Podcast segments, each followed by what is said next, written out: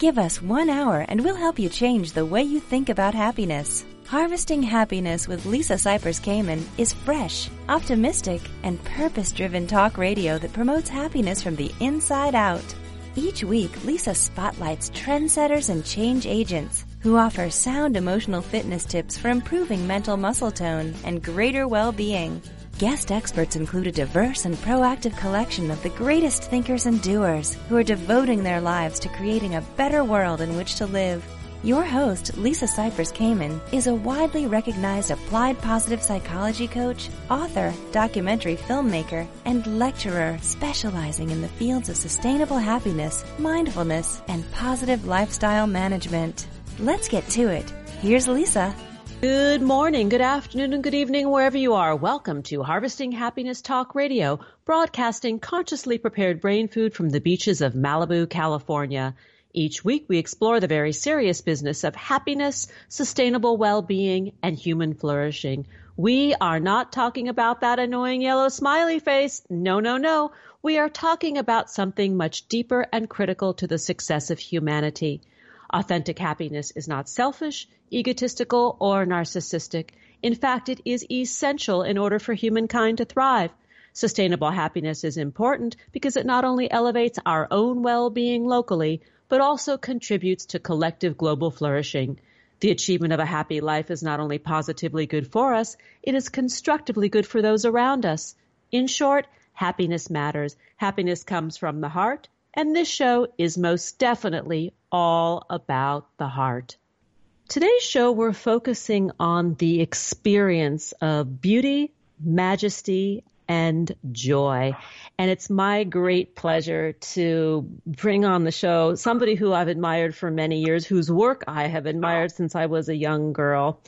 And this is Norman Latourelle he has followed a path that has led him through all aspects of the performing arts, having occupied every position from lighting designer to agent, production manager, director, and artistic director.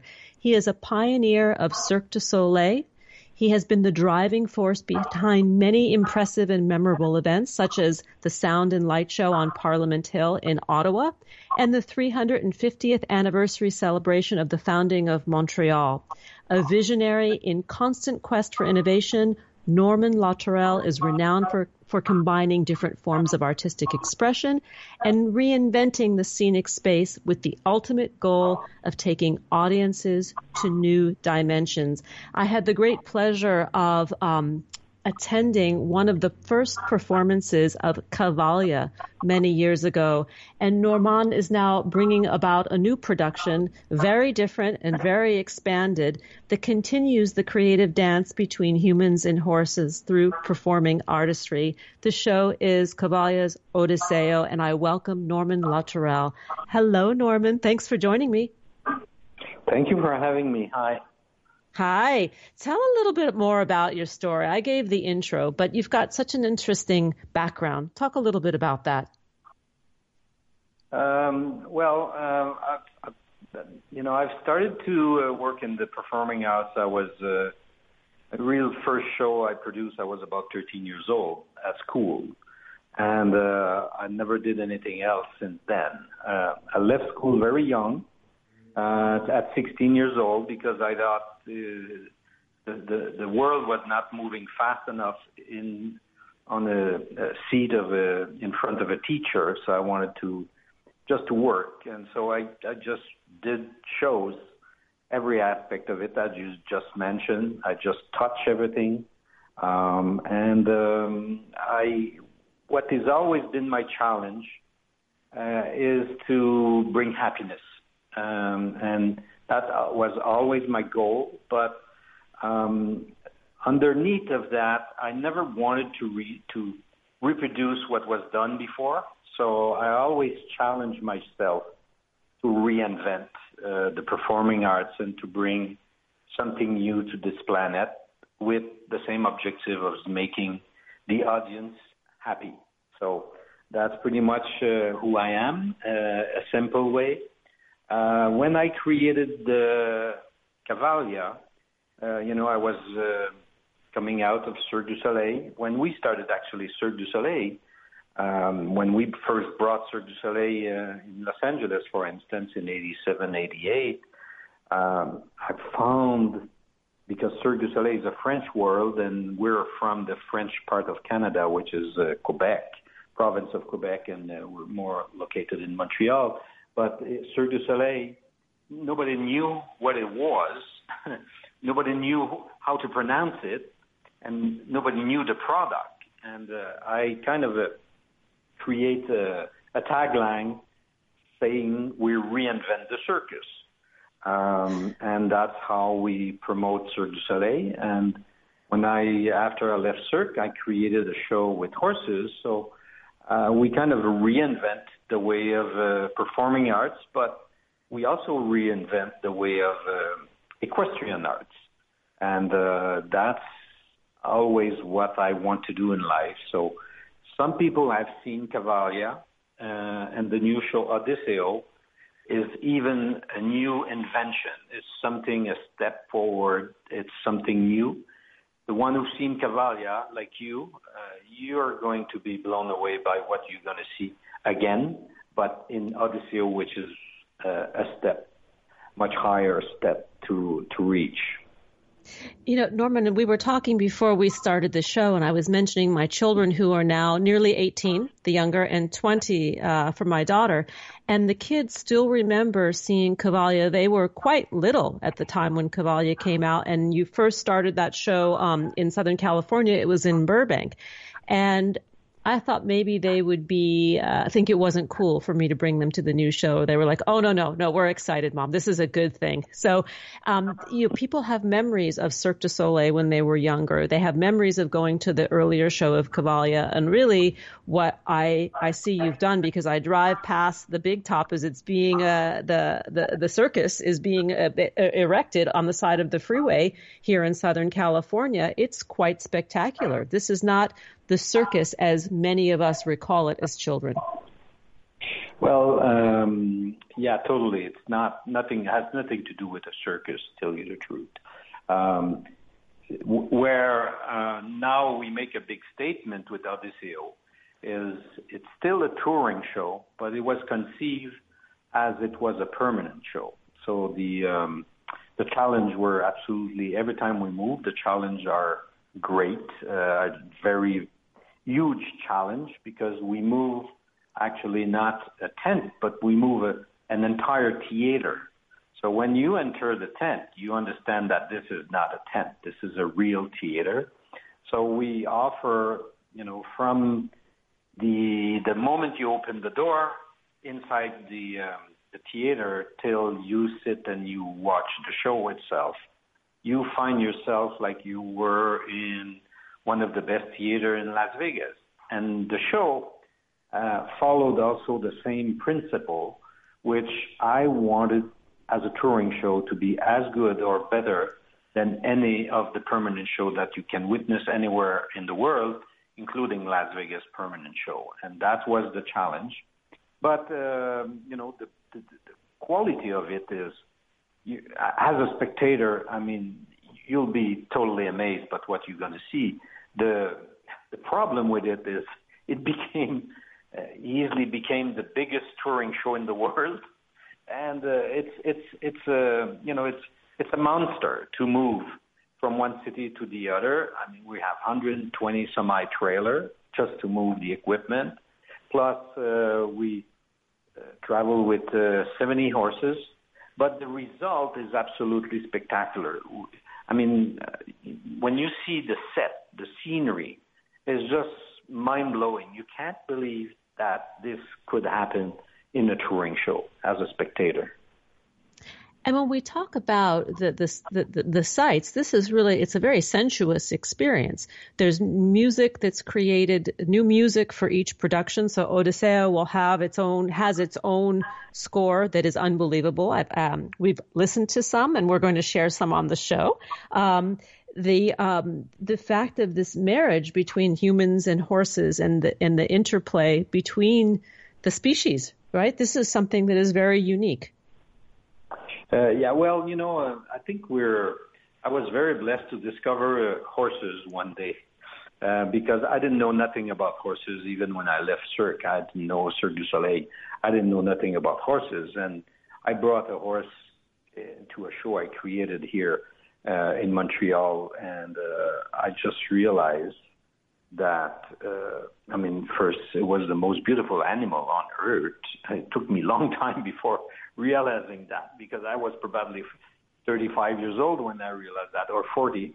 And secondly, secondly, um, when I was bringing this horse to that stage at that show I created, it was just an extra. But I just saw that the audience were looking at the horse instead of the performers, and that, for me, it was a strange contradiction because you know you have it was a big production, so I had 120 performer on stage, totally dressed, totally makeup, totally choreographed, uh, and there was this bare horse coming on stage, and everybody was looking at the horse, and I said, "My God, what's going on here?" So that made me open my eyes and say, "Well, you know, if if a horse on stage and attracts so many eyes, what about if we bring a lot of horses?"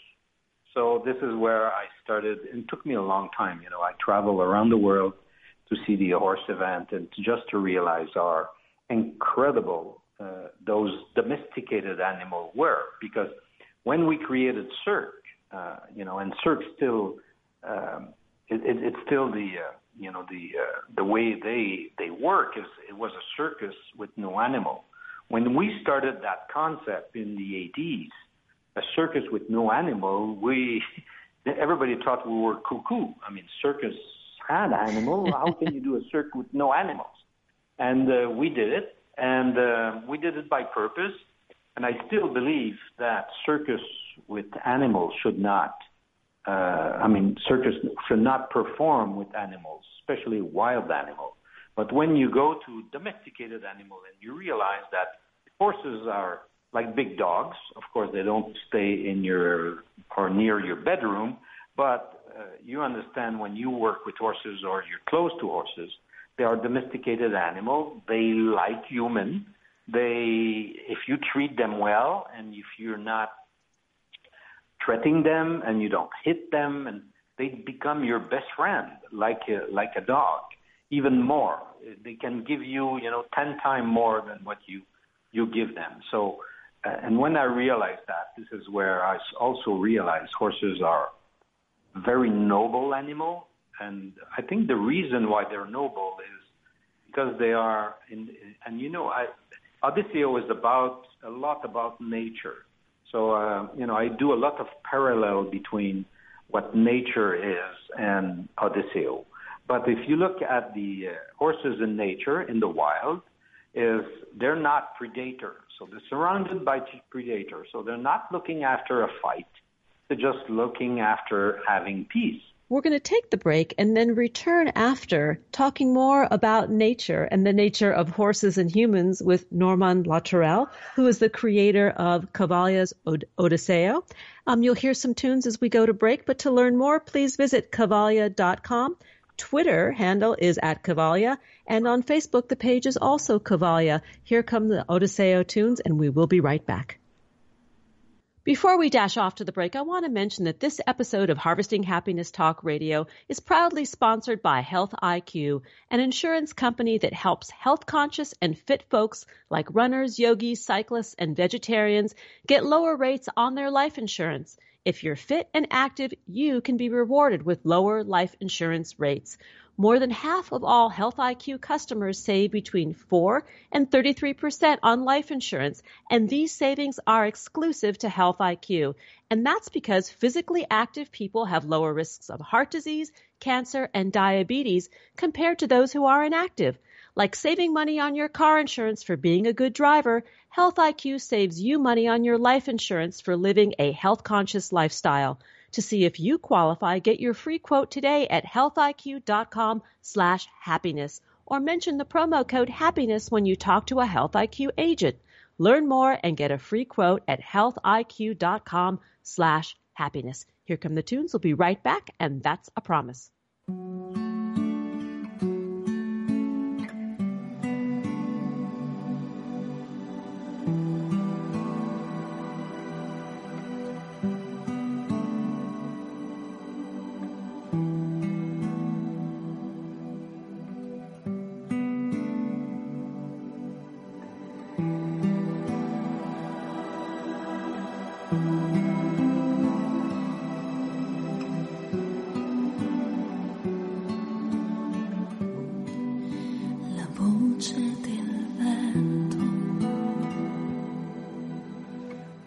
And that was a beautiful sampling from the soundtrack of Odysseo, the newest show by Cavalia.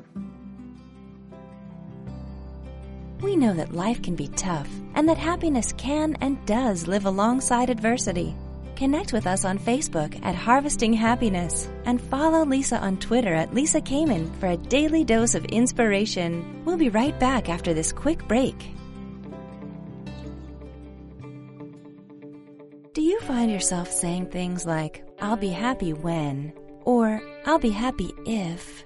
Does the finish line for happiness keep moving? Does the bar keep getting higher? What's getting in the way of your happiness right now? Too much going on? Working too much? Not working enough? Having too many responsibilities? Not having enough money, enough time, enough space? The list goes on and on. It becomes difficult to see all that we have if we focus on scarcity. One thing I know for certain happiness waits for no one, and sometimes we all need support. Are we happy yet? is not another self help book. It's a guidebook for learning how to harvest happiness through self mastery, which is the key ingredient into building resilience, hardiness, grit, and emotional stability. Are we happy yet? Eight Keys to Unlocking a Joyful Life is available at Barnes & Noble, Amazon, IndieBound, and HarvestingHappiness.com. Each day we get to choose how we are going to show up for life. And at times, we need tips for strengthening our well being. Learn training strategies for greater emotional fitness and improved mental muscle tone at harvestinghappiness.com.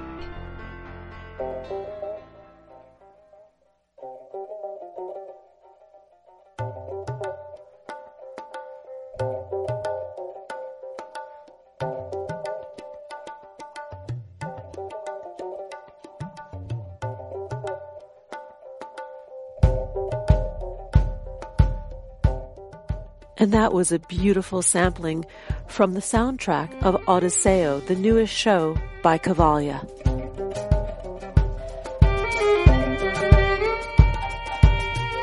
Welcome back to Harvesting Happiness Talk Radio. If you're just joining us now, we are talking about the experience of beauty, majesty, and joy with one of the pioneers of Cirque du Soleil, Norman Latourelle, who's also the creator of Cavalia's newest show, Odysseo.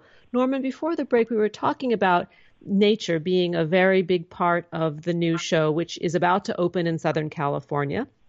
Um, talk yeah. a little bit about also the nature of the communication and relationship that develops between the humans and the horses who are the performers.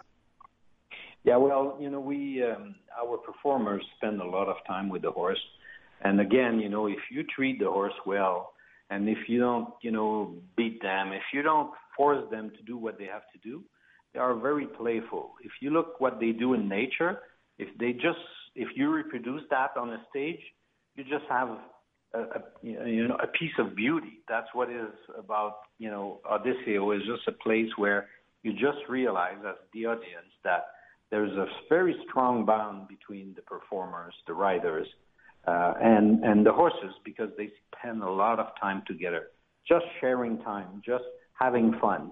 And when the horse come on stage, they they like I compare often those horses to three years old boys. We have only males, so three years old boys. So they come to their big sandbox. They just want to play, and you know half of the show actually they just run freely on stage. They are sharing the space with the the the performers, but more like we're trying to do choreography, organized choreography, but a lot of it is improvisation, and it and this is just beautiful to watch it. But when you know the, the stage is huge, uh, it's almost twice a arena uh, rink. Uh, so the reason why it's so big is um, I call it a 6D show, where you first start the show, you are in the forest. You have a real forest that and at one point in the show, the forest disappears, and there's a mountain, a real mountain that peaked 30 feet high. And behind the mountain, we have a screen that is about three times an IMAX theater screen, and we use the top technology to project 3D images on it. So you, and, and at the end of the show, you get to see the bottom of the stage, uh, which is huge, um, filled with 40,000 gallons of recycled water. And then you have a huge, fantastic splash where the horses gallop freely with the uh, some acrobats just flipping in the water. It's just it's just a, a moment of happiness looking at the, those people, a moment of joy, people enjoying playing in the water. But this is all about nature. This is and even the image. That's why we call the show Odysseo. It's an odyssey where men and horses go to discover side by side the most beautiful landscape in the world. And when we talk about happiness, what I think is so interesting about the research about where we really find our happiness, that um, yes, we can buy new things, we can acquire goods, but ultimately, experts really recommend in investing in making memories, in experiences. And this is where I see that Odysseo ties into this this methodology that you can go for an evening with your family, your loved ones, your friends, and have this experience that you will speak about for for years afterwards. Actually. Yeah, well, you know, we um, I, I think it's uh, Odysseo is like a, a living painting where we have uh, painted uh, a world apart and a very dreamful world.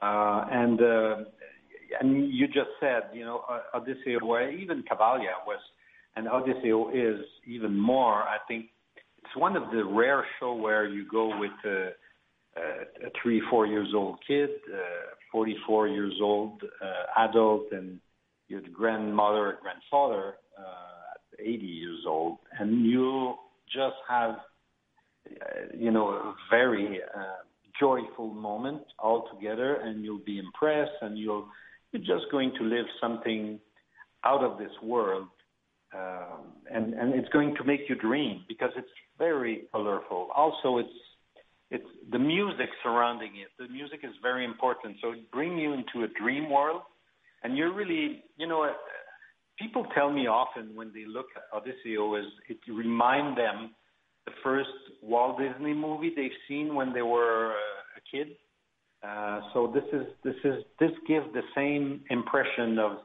you know happiness and fun and just just beautiful to watch. Well, it's immersion, right? It's it's suspending one's everyday experience temporarily, moving into a different reality. You know, one that is beauty, um, joy, uh, community. You know, seeing these horses and humans interact is also very spectacular. And, you mentioned about the water and the horses galloping through the water, which is one of the indelible impressions that Cavalia made in my mind, you know, many years ago. And I have a feeling is going to be repeated on a grander scale in Odysseo. Um, that that the suspended reality I think is is something that is very special, especially in in society today where you've got so much going on in the news with politics, with uh, world events. Um, it's nice to have a break, to have a recess. Yeah, that's true. Uh, but uh, you know, this will bring you to all kind of emotion. Uh, at some moment, you're gonna laugh. Other moments, uh, you're going to be impressed because we have fantastic acrobats that, uh, and we have created some acrobatic uh, part of the show that is totally associated with the horse. Actually, we have, uh, you know, one part because that was my only connection when I was young with horses was a merry-go-round. There was a fair next to my house, and I had the only chance I had to go in a horse was to go in the merry-go-round. So I've decided to bring a real merry-go-round on stage, but it's not me who's uh, riding the horse. It's more acrobats are defying gravity on that real. I mean, it's huge machine that come out of the ceiling that just appear at one point, but it's it's very fabulous to see. And and we have achieved with Odysseo, you know, the the perfect mix between uh, performing arts and equestrian arts, but also the acrobatic world, the music world. We have live music fantastic uh, band that is just following the action, and you really feel like you're uh, enter into a dream world uh, where uh, everybody lives, you know, uh, and, and and and with with in total harmony with uh, the animal. talk a little bit about the village because there's not just the the big top tent, but there's a whole village and, and, and other components to the experience, you know, with food and and the, and the music and being able to actually see and engage um, with the horses. Yeah, well, we have a everybody has a good uh, seat uh, in the in the tent, uh, in the theater, in the auditorium, because you are front seating and the seating are very steep so you can see everything what's going on on stage. But in addition of that, we have invented a package that we call Rendezvous. It's a VIP package, and you know if you can afford it, it's, it's really worth it. Uh, we have a full meal. You, first, you enter a beautiful lounge type of uh, fancy, uh, you know, uh, place where you can sit down, have a full meal it's a buffet type, but it's very good. We bring our own French Canadian chef with us, so you have great meal, and then you get to see, uh, you know, wherever you decide to seat, but it's more in the middle, and you can also have the front row if you want to get wet, and uh, seating, and uh, at the uh, intermission you have full dessert, and you have always have access to uh, wine, beer, whatever drinks you want, and at the end of the show, um, you get to uh, meet not only some artists but also the horses. So you get a visit of the stable, and this is became very very popular. I mean, people just it's it's it's more you know it's it's not just going watch a show. It's just going to spend you know beautiful four four hours in total just enjoying uh, being uh, in a different world. Well, I know I'll be there. Let's talk about the, the some other fun facts about the show. You ha- you said there were 70 horses. Did I hear that correctly? Uh, yeah, in uh, Camarillo, where we are about to open, we will have 70 horses in the stable. Yeah. And how many humans? Uh, well, uh, the total the the run the the show runs with 200, but you get to see 50 artists on stage. So there are 200 artists, the 70 horses, and what about the support system that takes care of making this all run smoothly? How many how many yeah, right. people in the company total? Right. Well, you know, in the touring show I just mentioned, we have 200 people in the company touring this show. Uh, every performance, you have 200 people working. But on stage, you get to see about 50, horse, 50 artists and um, you know, uh, out of these uh, 200, that include the front of house people. That includes uh, uh, the, actually just in the stable, you get uh, about 25 people only in the stable itself.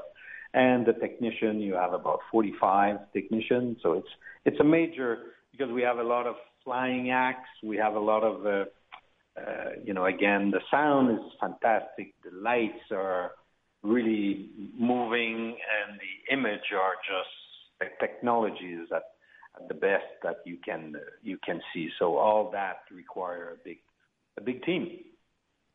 And the music, which you're hearing samplings during this show, is also being played live, which I'm I'm very excited to hear. We're out of time, and I want to urge everyone to uh, run to Cavalia com and learn where the show will be if it's coming to your area and to uh, connect with Cavalia on Twitter at Cavalia.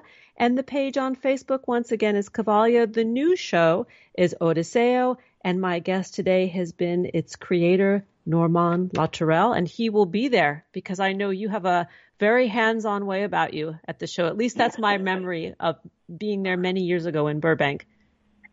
Yeah, I like I like to be close to to my people. Yeah, close to the action. So um, hopefully I will see you there. We are we are going to jump to a break. We'll be right back. Here come the tunes. Norman, thank you and congratulations on this new show. I'm very excited to uh, be able to to see it soon. Thank you very much. Thank you. Here come the tunes.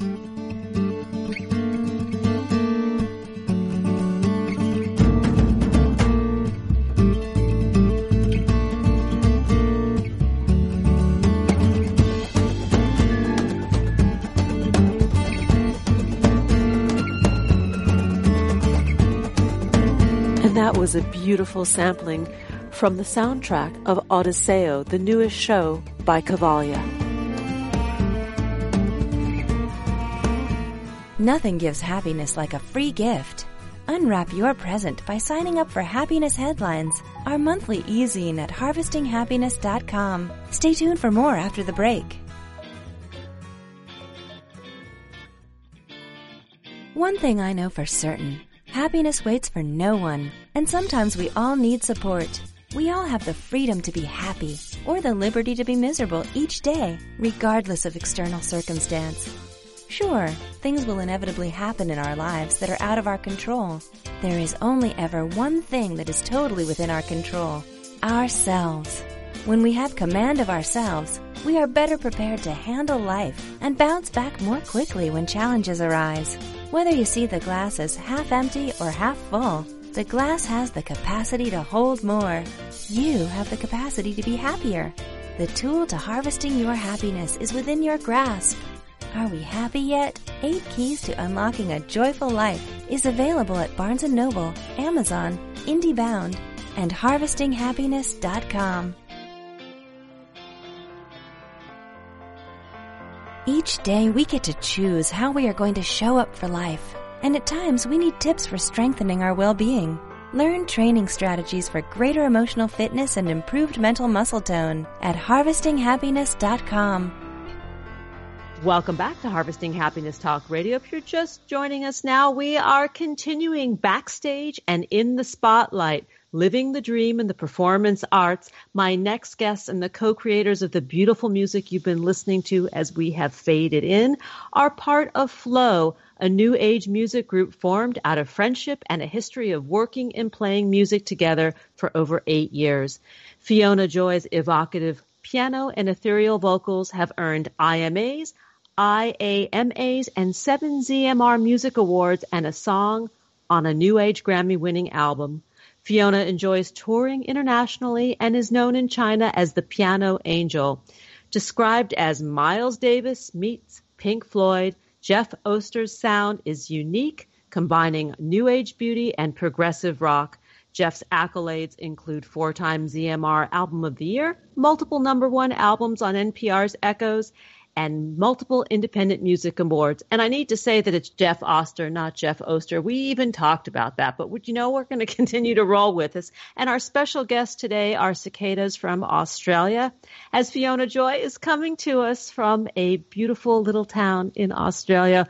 Welcome, Fiona and Jeff. Thanks for joining us on the show. Thanks for having us. so, Fiona, tell us how your group name came about. Uh, Flow is an anagram of our names, so it stands for uh, Fiona Joy, Lawrence Blatt, Jeff Oster, and Will Ackerman. So that's the flow. Got it. And you indeed are in flow. Your music is so beautiful. Jeff, how did you and Fiona connect? And, and tell us a little bit about your early careers. Fiona and I met through our producer and the W in Flow, uh, Will Ackerman uh, I was asked to uh, record on, I believe it was her album Blue Dream was the first time we uh, we had gotten together uh, in Vermont at Will's studio, and it's turned into a really wonderful.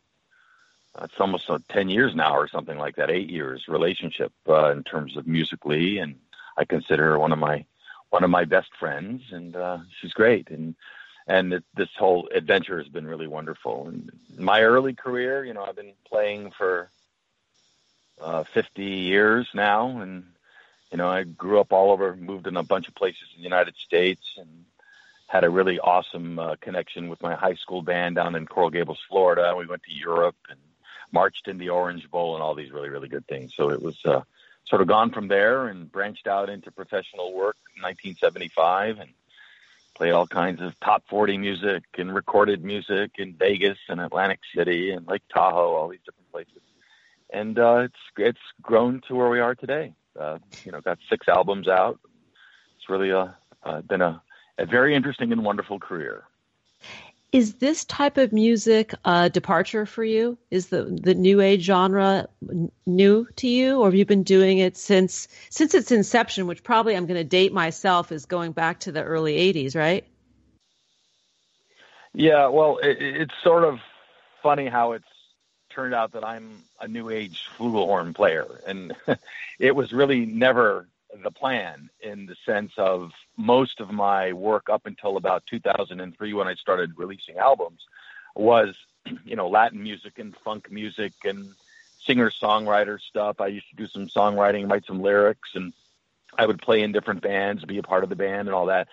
But when I I um, I've been a fan of Will Ackerman since 1978 when I first heard his music. I was living up in Oregon at the time, and for years I played along with his albums. I actually would sit in my house and play along with them. And in about 2003, I I uh, had uh, put up a website on mp3.com, which existed way back then, and I was starting to get all kinds of downloads and number one on their ambient charts. And I reached out to Ackerman one day, and he uh, responded, and we it turned into this awesome friendship and production. Uh, he's my producer on many of like three of my albums but my first album was was produced by him. So my association with Will Ackerman landed in the new age space, and there aren't a lot of flugelhorn players that are there. So I've I've always been about the tone and the warm sound of the horn, and uh, married to the Will Ackerman production, I ended up uh, being sort of known as a new age uh, flugelhorn player, which is sort of interesting, really. Well, it's funny. Well, I remember when Windham Hill first came into being, I was a very young, young, young student in Boston. And I thought, oh, this music is mm-hmm. so cool. It's so different. It's so welcoming. It's so warm. And I've been a fan ever since. Fiona, how about you? Uh, how, what is the evolution of your music, musical style, and how you came connected to Will Ackerman and Jeff? the genre question is always an interesting one. I started writing music when I was eight years old, and uh, I was uh, doing classical training at the time. I went went through all my grades, and I never really understood quite where I fitted in or what I was doing. I just kind of did what I did, and then one day. Um, my ex-husband and I moved to San Francisco and we lived there for a little while and I heard George Winston, and suddenly it was like a light came on, and I realized where my music belonged and what it was that I was doing, and that it had a name, and it was New Age. And that was when I fell in love with um, with Windham Hill. And I heard, of course, about Will Ackerman. Will's always been New Age. He's, you know, the uh, understands the, the the magic of of the space and the timing in the music that's very much um, New Age, which is, is kind of has a spiritual connection to, to the music. Uh, so, so for me, that was like, like the light coming on and just understanding where I fitted finally. you come home. exactly. Yes. Yeah. And then, and then meeting these, uh, these guys along the course of my career and having Jeff record on my albums and then meeting Lawrence and Lawrence and I did work together. We actually did uh, an EP. So we'd all been working together for about 10 years and kind of threatening to do something together, you know, saying, let's, let's get together and, and record something. And eventually we just thought, well, we've been talking about it for long enough now. Let's actually just do it. And so we, we recorded Flow. And it's really beautiful. I was listening to it before we got together in our cyber living room here and I was really thinking, oh, I really what I want to do is have a a hot crackling fire and a glass of wine, but it's probably 80 degrees here and it, we're in a fire danger right now. So I'm like, well, that I'm a note to self. I'm going to do that later. well, I'd have to well, be competing with the cicadas. yeah. What, Jeff? Got half of it going on. You've got the fire there. Yeah, but unfortunately, these these fires are, are are brazen and deadly. We have too much of it, but that's another conversation. What is so beautiful about flow and the music that you've created is you're really storytelling and you're conveying emotion and moods through the instrumental um, music. Talk a little bit about the challenges and the victories of the project. Uh, it's always uh, really uh, different when you've got to come together and work with a collaboration in terms of writing, because we're so used to all having our solo career. So uh, we came into the studio each with two or three pieces and handed it over to the rest of the group. And you, you sort of you have a vision for where your song might go, and you hand it over and it goes somewhere completely different because everybody puts their little little mark onto it. And I thought that that would be a very difficult process, um, you know, in terms of having to give that up. But what I found was something really unique happened, and my songs found a new direction. And I think, Jeff, did you feel the same way that, that your songs took on a whole new life when, when we sort of found our unique sound?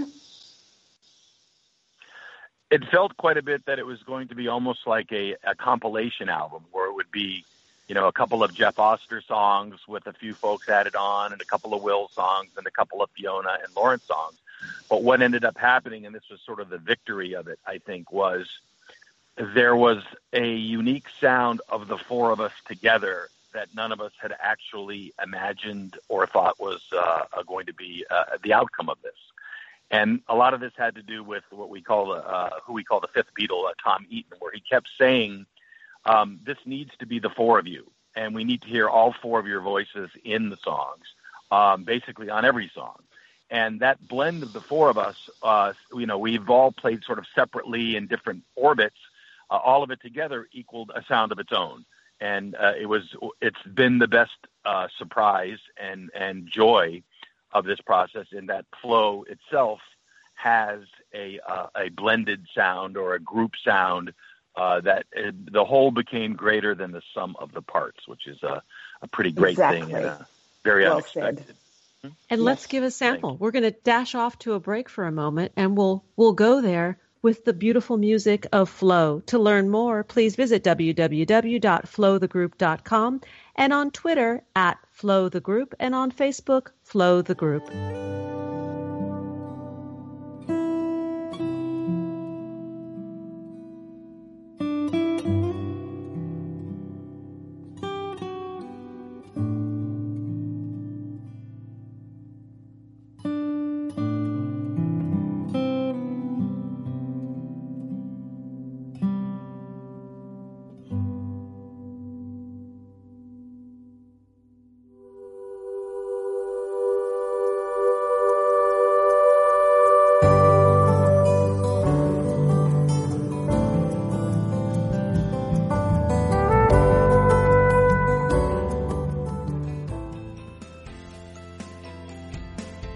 Says money can't buy happiness? Check out Lisa's new book, Are We Happy Yet? Eight Keys to Unlocking a Joyful Life, and other fun, fashionable, and inspiring items at Shop Happy at HarvestingHappiness.com. We'll be right back after this quick break. Do you find yourself saying things like, I'll be happy when, or I'll be happy if? Does the finish line for happiness keep moving? Does the bar keep getting higher? What's getting in the way of your happiness right now? Too much going on? Working too much? Not working enough? Having too many responsibilities? Not having enough money, enough time, enough space? The list goes on and on. It becomes difficult to see all that we have if we focus on scarcity. One thing I know for certain happiness waits for no one, and sometimes we all need support. Are we happy yet? Is not another self help book. It's a guidebook for learning how to harvest happiness through self mastery, which is the key ingredient into building resilience, hardiness, grit, and emotional stability. Are we happy yet? Eight Keys to Unlocking a Joyful Life is available at Barnes & Noble, Amazon, IndieBound, and HarvestingHappiness.com. Each day we get to choose how we are going to show up for life. And at times we need tips for strengthening our well-being. Learn training strategies for greater emotional fitness and improved mental muscle tone at harvestinghappiness.com.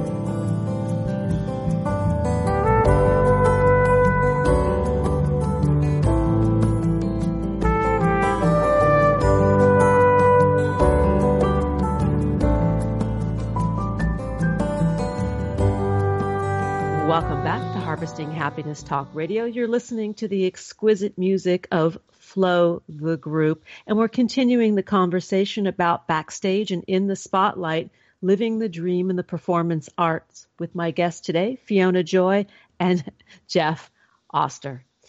Guys, prior to the coming back from the break, we were talking about four grown up, very seasoned um, musicians that have a certain style of finesse. You've all done albums, you've all had these incredible careers, and you come together to create this, you know, like the fifth Beatle you were mentioning before we went to the break, this sort of independent sound. Talk, take us through that process. What does that look like? I understand that you bring the music, each person brings, um, you know, three or four songs into the room, but how do you hash out the end product? Are you improvising for a while till you hit your stride? I'll be quiet and let you guys tell us. It's actually simple, simpler than you might think. And it comes down to who brought the song in. Um, so, talking from the perspective of the piano, uh, when I'm recording solo, the piano is the structure. Everything else that comes in after is a layer, it's a color on my music. So, when I take my piano into the studio, and then the rest of the group lays down something on top of it. It, it becomes color. It, um, it you know, it, it, sort of adds something really special and unique to that song. And the same when somebody else brings, you know, when Lawrence brings one of his tracks in. For me, I had never really been a session musician because I had a solo career. I'd never really created the color. Um, so that was an interesting process because Lawrence would come in with the structure, the rest of us would, would create the layers. And for some reason, everything fell into place very easily, um, very quickly. We, we all think the same way. We share, um, we share a bond in music, not just in friendship. And I think it was, it was just a complete fit and creating a unique sound was uh, something that was it was a surprise to us, but it was always going to happen because every time we, we took a new song into the studio, the same thing happened. We'd all sort of look at each other and go, "Wow, we just did something really different, really unique, and really interesting." Um, so, h- how did you feel about it, Jeff? Well, it's it's it's always a reactive process as well, where you know, one of the beauties of, of this is that other than the basic tracks that you come in with, uh, nothing is written. So it's all very um, uh, spontaneous, and it's all very um, from the heart. And and having Will not only playing but also as as our producer, and and we've all worked with him in a, in a production capacity for years and years. We know we know what it what the process is about, and it really is about um, if it's my turn to play, I'm in the studio and I'm uh, listening to the tracks as wherever they happen to be at the particular point in time in terms of their structure, and I'm adding to it. And Will is like, as the producer, and Tom, you know, both of them because they co-produced it. It's like no or yes or that's, and you just, you know, one of the beauties of Will is he captures the magic. And these things get built up. The horn part gets built up. It's not like I showed up with a horn part made up already. And I think that's true in the parts of the like uh, on a Will song where we added a piano. Fiona, uh, you know, it's the same process was reacting and, and improv, basically improvising, but being captured on on on tape. I, I still like to call it tape. Um, to a way to where we we created the song, and yeah. and that's where they came from, and and were captured and and put together and mixed and everything.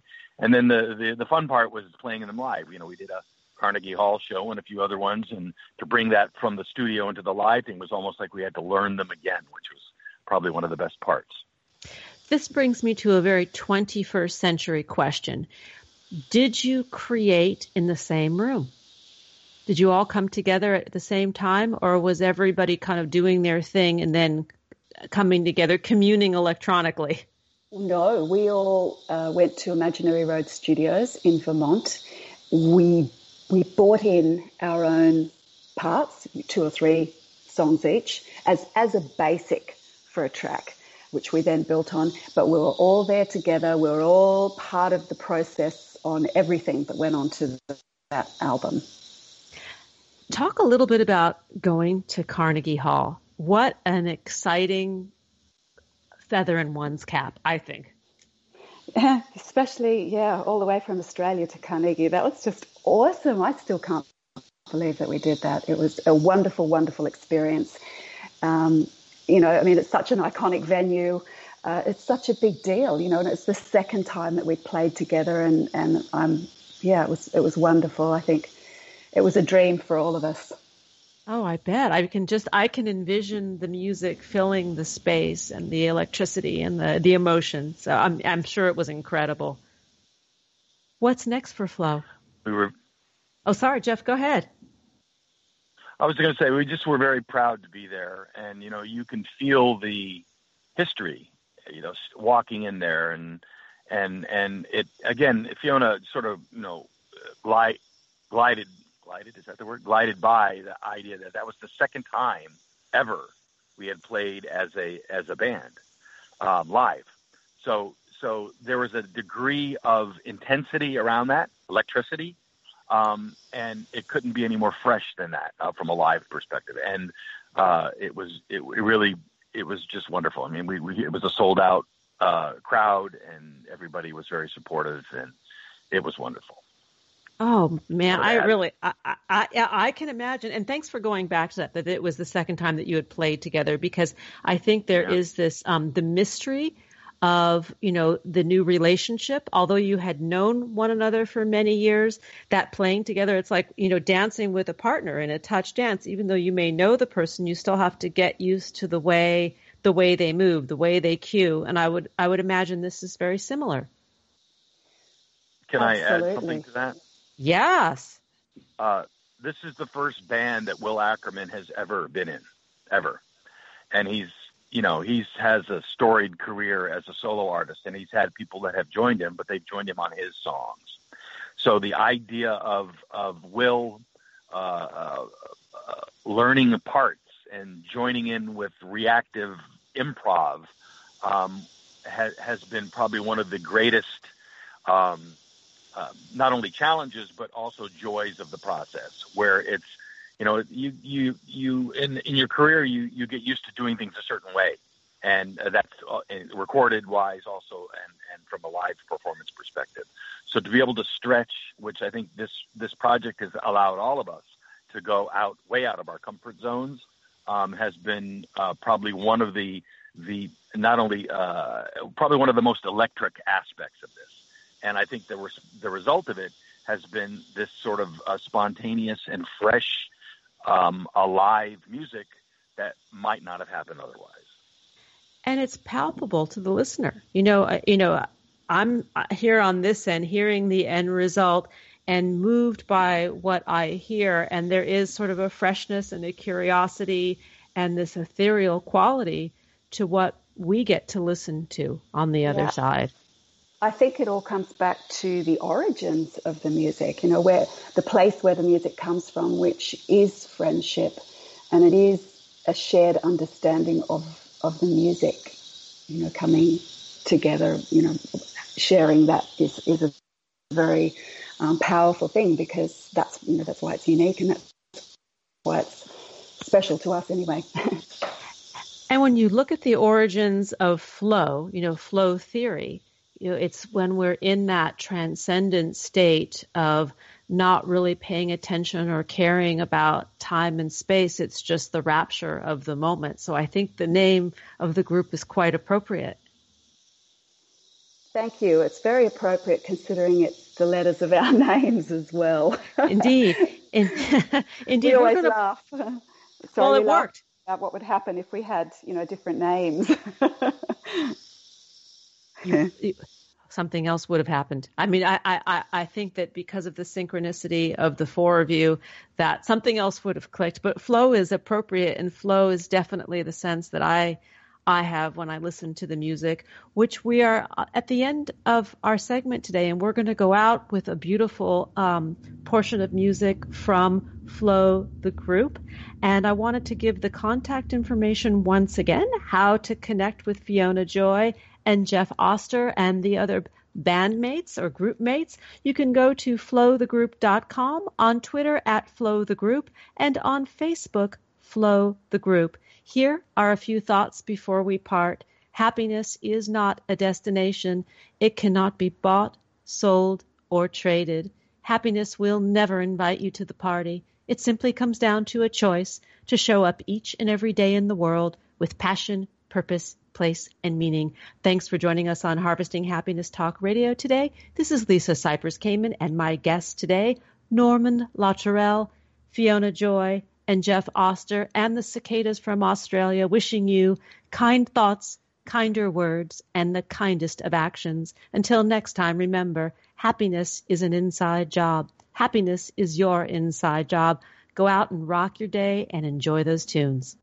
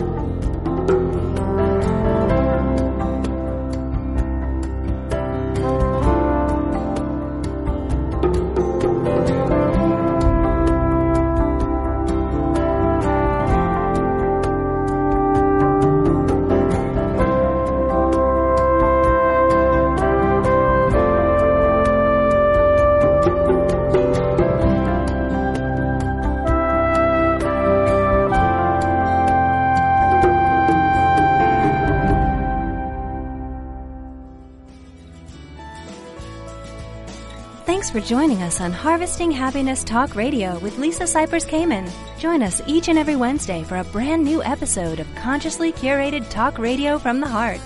Keep harvesting your own happiness anytime from the comfort of wherever you are with hundreds of free downloadable podcasts from our libraries on TogiNet, iTunes, and SoundCloud. In a complicated world seemingly driven by nonstop negative news, Lisa's mission is to celebrate the upside of life and seek the silver lining of our challenges by transforming them into uplifting growth opportunities for all. To learn more about Lisa's global consulting services, please visit harvestinghappiness.com. Spread more joy by liking us on Facebook at Harvesting Happiness and following Lisa on Twitter at Lisa Kamen. Harvesting Happiness Talk Radio is produced in collaboration with TogiNet Radio, KBUU, RadioMalibu.net, and is available on PRX, the Public Radio Exchange.